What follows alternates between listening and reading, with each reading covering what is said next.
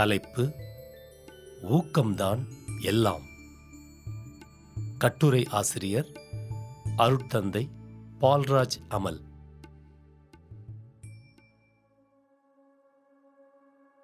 எத்தனையோ முறை திட்டி பார்த்துட்டேன். அன்பாவும் சொல்லி பார்த்துட்டேன். அடிச்சும் பார்த்துட்டேன். எந்த பயனும் இல்லை. என் பையனுக்கு படிப்புன்னா பாவக்காய் சாப்பிட்ற மாதிரி. இது ஒரு சில பெற்றோரின் புலம்பல்.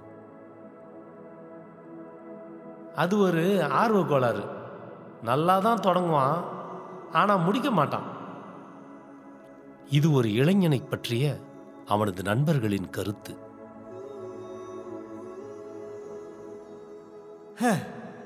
அவங்கிட்டயா வேலையை கொடுத்த எல்லாம் முடிஞ்ச மாதிரி தான் இது தன் தொழிலாளியை பற்றி ஒரு முதலாளியின் பெருமூச்சு. எதையாவது சாதிப்பேன் என்ற கனவோடு ஒரு வேலையை துவங்கி எதையுமே உருப்படியாக செய்ய மாட்டான் என்ற பட்டத்தை பெற்று ஏன் என் லட்சியம் பகல் கனவானது? என்று புலம்பும் இளையோரும் பலர். ஒரு செயலை செய்ய தூண்டுவதும் அச்செயலை தடைகள் பல தாண்டி செய்ய உதவுவதும் ஊக்கம். அது ஒரு செயல் தூண்டி. சாதனையாளர்களுக்கும் சரித்திரம் படைத்தவர்களுக்கும் ஊக்கம் என்பது மூச்சுக்காற்று. பலூனில் அடைத்த வாயு அதை உயரச் செய்வது போல மனிதனை உள்ளிருந்து உயர்த்தும் இயற்கை அற்புதம் ஊக்கம்.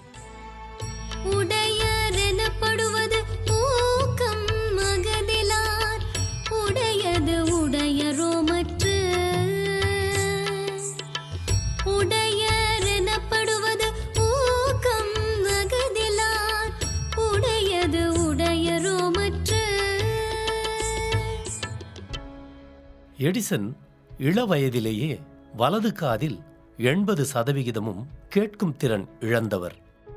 இந்த குறைபாடுகள் அவரை வீழ்த்திவிடவில்லை. அவர் சாதித்தவையோ ஏராளம். தன் பள்ளி வயதில் படிப்பதற்கு உதவாதவன் என்று ஆசிரியரால் ஒதுக்கப்பட்ட எடிசன் ஆயிரத்திற்கும் மேற்பட்ட அறிவியல் கண்டுபிடிப்புகளுக்கு சொந்தக்காரர்.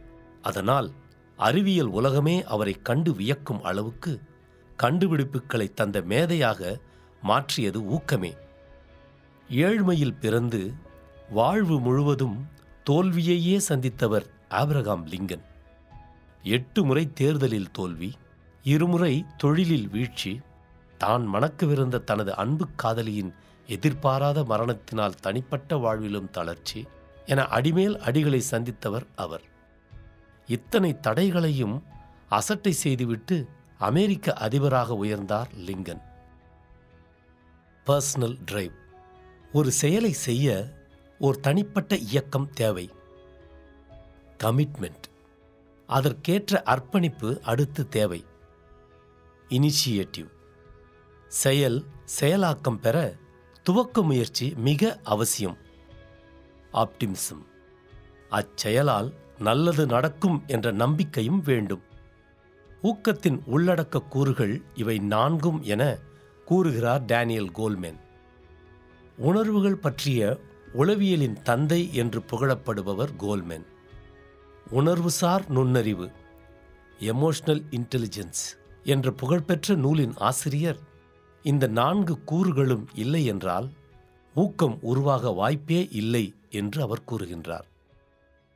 ஒன்று அவருக்கு செல்ஃப் அவேர்னஸ் இருக்கும் என்று சொல்கிறார். செல்ஃப் அவேர்னஸ் சுய விழிப்புணர்வு இருக்கும். சுய விழிப்புணர்வு. என்னை குறித்துள்ள விழிப்புணர்வு. உலகத்தின் விழிப்புணர்வை விட என்னை குறித்துள்ள விழிப்புணர்வு மிக முக்கியமானது. அதனால் தான் செல்ஃப் அவேர்னஸ் உள்ளவர்களாக இருப்பார்கள் அப்படின்னு சொல்கிறார் ஒன்று இரண்டு அவங்க செல்ஃப் ரெகுலேஷன் உள்ளவங்களாக இருப்பாங்க அப்படிங்கிற செல்ஃப் ரெகுலேஷன் அப்படின்னா செல்ஃப்னா சுயம் ரெகுலேஷன்னா கட்டுப்பாடு. சுய கட்டுப்பாடு உள்ளவர்களாக இருப்பார்கள்.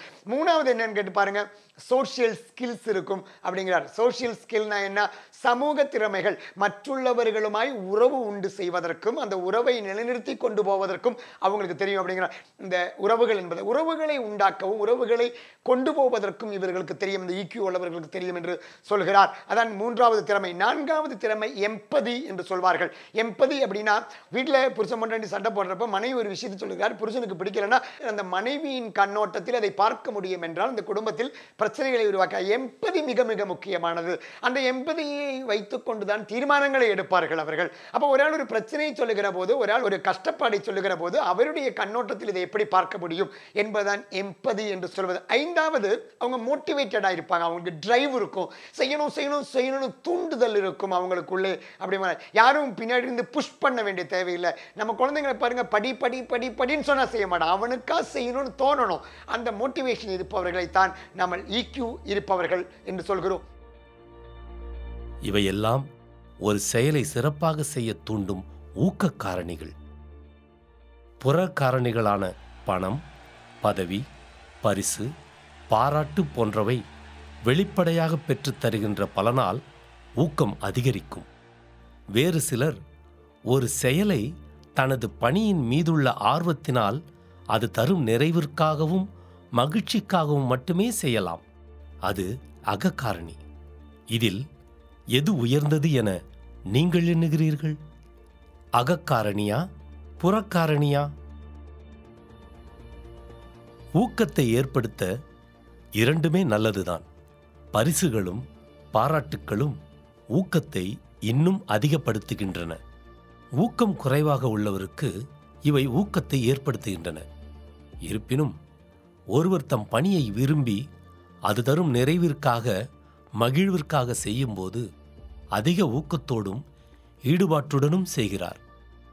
புறக்காரணிகளான பணம் பரிசு பாராட்டு போன்ற பலன்கள் கிடைக்காமல் போனால் ஊக்கம் குறையும். மாறாக ஒரு செயலை நிறைவிற்காகவும் மகிழ்விற்காகவும் செய்யும்போது நமக்கு நாமே பரிசு கொடுத்துக் கொள்வது போல ஆகும். சாதனையாளர்கள் எல்லாரும் இத்தகைய ஊக்கம் கொண்டோர் என்பது குறிப்பிடத்தக்கது.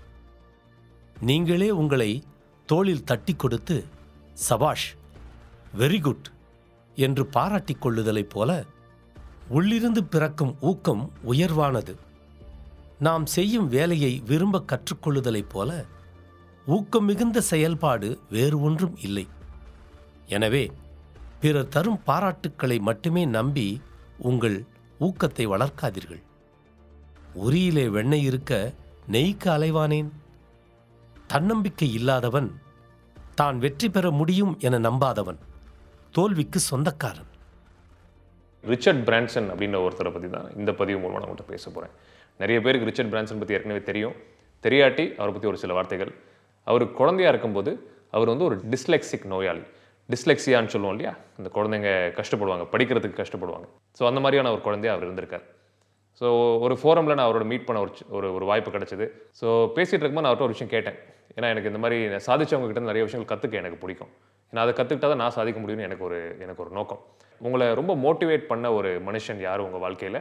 இல்லை உங்களை வந்து ரொம்ப உங்களுக்கு ரொம்ப பிடிச்ச மனுஷன் யாருன்னு கேட்டேன் நான். அவர் என்கிட்ட சொன்னது என்னோடய ஸ்கூல் ஹெட் மாஸ்டர் வந்து எனக்கு ரொம்ப பிடிக்கும். அவர் தான் என்னை ரொம்ப என் வாழ்க்கையில் வந்து ஒரு பாதிப்பு ஏற்படுத்தின ஒரு மனுஷன்னு சொன்னார். சரி நான் அவர்கிட்ட கேட்டேன் ஓ அவ்வளோ நல்லா உங்களை பார்த்துக்கிட்டாரா?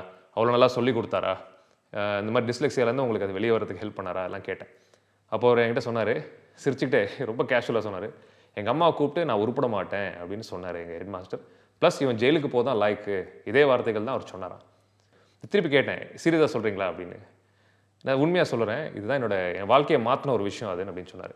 நான் அவர்கிட்ட கேட்டேன் ஏன் நீங்கள் அப்படி சொல்கிறீங்க அப்படி ஸோ அந்த எங்கள் அம்மாவை கூப்பிட்டு அவங்க சொன்ன வார்த்தைகள் அன்றைக்கி என்னைக்கு சொன்னாங்களோ அன்றைக்கி நான் வந்து என் முடிவை நான் மாற்றிக்கிட்டேன் நான் வந்து கண்டிப்பாக ஒரு சாதனையாளராக நான் மாறுவேன் அப்படின்னு எனக்கு நான் வந்து ரொம்ப தீவிரமாக சொல்லிக்கிட்டேன். ஸோ அன்றைக்கி தான் என்னோட வாழ்க்கை பயணம் ஆரம்பிச்சது. அன்றைக்கி நான் ஜெயிக்கணும்னு முடிவு பண்ணேன். அதனால தான் இன்றைக்கி நான் வந்து இவ்வளோ இத்தனை கம்பெனி நானூறு கம்பெனிக்கு நான் சேர்மனாக இருக்கேன். இவ்வளோ விஷயங்கள் நான் இவ்வளோ வாழ்க்கையில் சாதிக்க முடிஞ்சதுக்கு எங்கள் ஹெட் மாஸ்டர் நான் உருப்படாமல் போயிடுவேன்னு சொன்னது தான் ப்ளஸ் நான் ஜெயிலுக்கு போயிடுவேன் எங்கள் அம்மா கூப்பிட்டு சொன்னது தான் காரணம்னு சொன்னார். யோசிச்சு பாருங்கள் டிஸ்லெக்ஸியா சின்ன வயசில். படிக்க முடியாது. ஸ்கூலில் ஒன்றும் பெருசாக படிக்கலை. உருப்பட மாட்டேன்னு ஒரு நிறைய பேர் பிராண்ட் பண்ண ஒரு மனுஷன். நானூறு கம்பெனிக்கு plus most admired business man இந்த வேர்ல்டு அப்படின்னு பல முறை அவார்டு வாங்கின ஒரு மனுஷன். பல கம்பெனிகள் அவர் அவர் கீழே வந்து வெர்ஜின் ஏர்லைன்ஸ்னு ஃப்ளைட் கம்பெனி வச்சுருக்காங்க. Airways I mean airways supplies நிறைய வச்சுருக்காங்க சிடிஸ் மியூசிக் பல விஷயங்கள். ஸோ அன்னைக்கு வந்து அவர் நினச்சிருந்தாருன்னா இல்லை சொல்லிட்டாங்க நான் உருப்பட மாட்டேன் ஜெயிலுக்கு தான் போவேன் அப்படின்னு சொல்லிட்டாங்க என் ஹெட் மாஸ்டர் நான் அப்படி தான் வீணாக போயிடும்னு அவர் நினச்சிருந்தாருன்னா அன்றைக்கி அவர் வாழ்க்கை முடிஞ்சிருக்கும். பட் அவர் வந்து உலகம் அவர் என்னன்றது அவர் சொன்னதை வந்து அவர் நம்பலை. அவர் நினச்சார் இல்லை இவங்க சொல்கிறதெல்லாம் போய் நான் வந்து சாதிப்பேன் அப்படின்னு அவர் உள் மனசை சொல்லிச்சு அப்படின்றதே ஒரு வார்த்தை சொன்னார் ஒரு மீட்டிங்கில் ஸோ யோசிச்சு பாருங்கள் அன்னைக்கு அவர் அடுத்தவங்க சொல்கிறத நம்பியிருந்தாருன்னா அவர் உருப்பட மாட்டார்ன்ற வார்த்தையை நம்பியிருந்தாருன்னா அவர் உருப்படாமல் தான் போயிருந்திருப்பார். இல்லையா? ஸோ தன்னம்பிக்கை வாழ்க்கையில் ரொம்ப முக்கியமான விஷயம். நுண் கவனமின்மை லேக் ஆஃப் ஃபோக்கஸ் தான் செய்யும் காரியத்தில் முழு கவனம் செலுத்தாதவன். குறிக்கோள் இல்லா குருடன். திசை நோக்கமின்மை. லேக் ஆஃப் டைரக்ஷன் தான் செய்யும் செயலை எவ்வாறு முடிக்க முடியும் என்ற திசையை நிர்ணயிக்காதவன். காற்றில் பறக்கும் சருகு. அதாவது ஒரு காரியத்தை என்னால் செய்து முடிக்க முடியும் என்ற நம்பிக்கை வேண்டும். அந்த காரியத்தை கவனத்துடன் கருத்தாய் செய்திடவும் வேண்டும். மூன்றாவதாக எந்த வழியில் எந்த முறையில் செய்தால் அதை வெற்றிகரமாக முடிக்க முடியும் என்ற தெளிவான எண்ணம் அவசியம் வேண்டும். நீங்கள் செய்யும் பணியிலோ படிப்பிலோ செயலிலோ ஆர்வமும் ஈடுபாடும் குறைகிறது என்று எண்ணுகிறீர்களா? எடுத்த காரியத்தை முடிக்க முடியாமல் அவதிப்படுகிறீர்களா? அப்படியானால் உங்களை ஊக்குவிக்கும் காரணிகளை வரிசைப்படுத்தி எவ்வாறு ஊக்கத்தை வளர்க்க முடியும் என்று சிந்திக்கலாம். ஊக்கத்தை தளரச் செய்யும் காரணிகளை கண்டுணர்ந்து அவற்றை சரி செய்ய முயலலாம். நம்மை நாமே தட்டி கொடுத்து கொள்வதும் குழந்தைகள் மற்றும் இளையோரின் சிறு சிறு வெற்றிகளை பெற்றோரும் பெரியோரும் ஆசிரியர்களும் பாராட்டுவதும் பரிசளிப்பதும் ஊக்கத்தை வளர்க்க வழிமுறைகள். இந்த ஊக்கம் குறைவாக இருப்பவர்கள்ட்ட ரெண்டு வகையினர் இருக்கிறாங்க. இப்படியே வாழ்ந்து வருகிற அவர்கள் சில பேர் உணர்ந்திருப்பாங்க. தனக்கு ஏதோ ஒன்று குறைகிறது. அதை எப்படியாவது பெற வேண்டும் அப்படிங்கிற எண்ணம் வந்திருக்கும். இன்னும் சிலர் இருக்கிறார்கள். அந்த புரிதலோ அல்லது அந்த உணர்வு நிலைக்கோ போகாதவர்களாக இருப்பார்கள். ஊக்கம் தனக்கு தேவை. எல்லோரும் நான் செல்லும் இடத்தில் என்னை கவனிக்க மறுக்கிறார்கள். அல்லது எனக்கு உரிய அங்கீகாரம் கிடைக்கவில்லை என்று எண்ணுபவர்கள் நிச்சயமாக ஒரு தேடல் மனப்பான்மைக்கு வந்திருப்பார்கள். தனக்கு தேவையை உணர்கிற சிலரால் வெகு விரைவிலேயே தீர்வை கண்டெடுக்க முடியும். அந்த தேடல் தொடங்கிவிட்டாலே அவர்களுக்கு உரிய வழிவகைகள் அவர்கள் கண்ணுக்கு முன்னால் வந்துடும் ஸோ அப்படி பார்க்கிற பொழுது ஊக்கம் குன்றியவர்கள் ஒரு தயார் நிலைக்கு வந்திருக்கிற பொழுது அவர்கள் பார்வையில் இந்த ஊக்கம் தென்படத் தொடங்கிவிடும். எந்தெந்த வகையெல்லாம் அவர்களுக்கு அந்த ஊக்கம் கிடைக்க வாய்ப்பு இருக்கிறது என்று பார்த்தீர்கள் என்றால் ஒரு நாள் அந்த ஒரு நாளுக்காகத்தான் அவர்கள் காத்திருக்கிறார்கள். ஒரு நாள் போதும் அவர்கள் ஊக்கம் பற்றிய சிந்தனையை தொடங்கி விடுவார்கள். ஒரு ஆள் போதும் ஒரே ஒரு மனிதர் அவர்கள் சந்தித்து விட்டால் அவர்களுக்கு ஊக்கம் வந்துவிடும். நம்ம நினச்சிட்ருக்கோம் ஊக்கம் பெறுவது ரொம்ப கஷ்டம் அப்படின்னு நினைச்சிட்டு இருக்கோம் அப்படி இல்லை. அந்த நம்பிக்கையோடு அந்த நம்பிக்கை அவர்களுக்கு கிடைத்து விட்டால் தேடலை தொடங்கிவிட்டால் அதற்குரிய நபர்கள் அவருக்குரிய நாட்கள் வந்துவிடும். அப்போ ஒரு நாள் போதும் ஒரு ஆள் போதும் ஒரு நூல் போதும் ஒரு புத்தகம் அல்லது ஒரு வாசகம் போதும் அவர்களை சிந்தனையை தூண்டுவிப்பதற்கு. ஊக்கம் பெறுவது கடினம் என்று யாரும் நினைத்து விடக்கூடாது எப்படிப்பட்ட நிலையில் இருந்தாலும் ஒரு மனிதன் ஊக்கமுற்றவனாக மாற முடியும் என்கிற நம்பிக்கையோடு நாம் தொடர வேண்டும். முதலில் நம்மால் அடையக்கூடிய இலக்குகளை நிர்ணயிப்போம். அடுத்து அவற்றை அடைய துவக்க முயற்சிகளை எடுப்போம். அதன்பின் நாம் செய்யும் வேலையின் பலன்களை அடிக்கடி நினைவுபடுத்திக் கொள்ளுவோம். செய்யும் பணியை விரும்ப கற்றுக்கொள்வோம். பாராட்டுக்களை படிக்கற்கள் ஆக்குவோம். விமர்சனங்களால் விழுந்து விடாமல் அவற்றிலிருந்து பாடம் கற்றுக்கொள்வோம். நம்மையே நாம் தட்டி கொடுத்துக் கொள்வோம். காலத்தை முழுமையாக பணிக்கென செலவிடுவோம். ஊக்கமுடையோரை நண்பர்களாக ஆக்கிக் கொள்வோம் நாம் பெறும் சிறு சிறு வெற்றிகளை மனதில் பதிவு செய்து அடிக்கடி நினைவுபடுத்திக் கொள்வோம். அன்பர்களே ஊக்கம் நமது வாழ்விற்கு மிகவும் அவசியம். சபாஷ் வெரி குட் என்ற வார்த்தைகளை நமக்கு நாமே சொல்லிக்கொள்வோம் நம் வாழ்க்கையில் வெற்றி அடைவோம். நீங்கள் கேட்ட இந்த வலையொலி அரும்பு மாத இதழ் கட்டுரையிலிருந்து எடுக்கப்பட்டது. வாங்கி படிப்பீர். அரும்பு மாத இதழ்.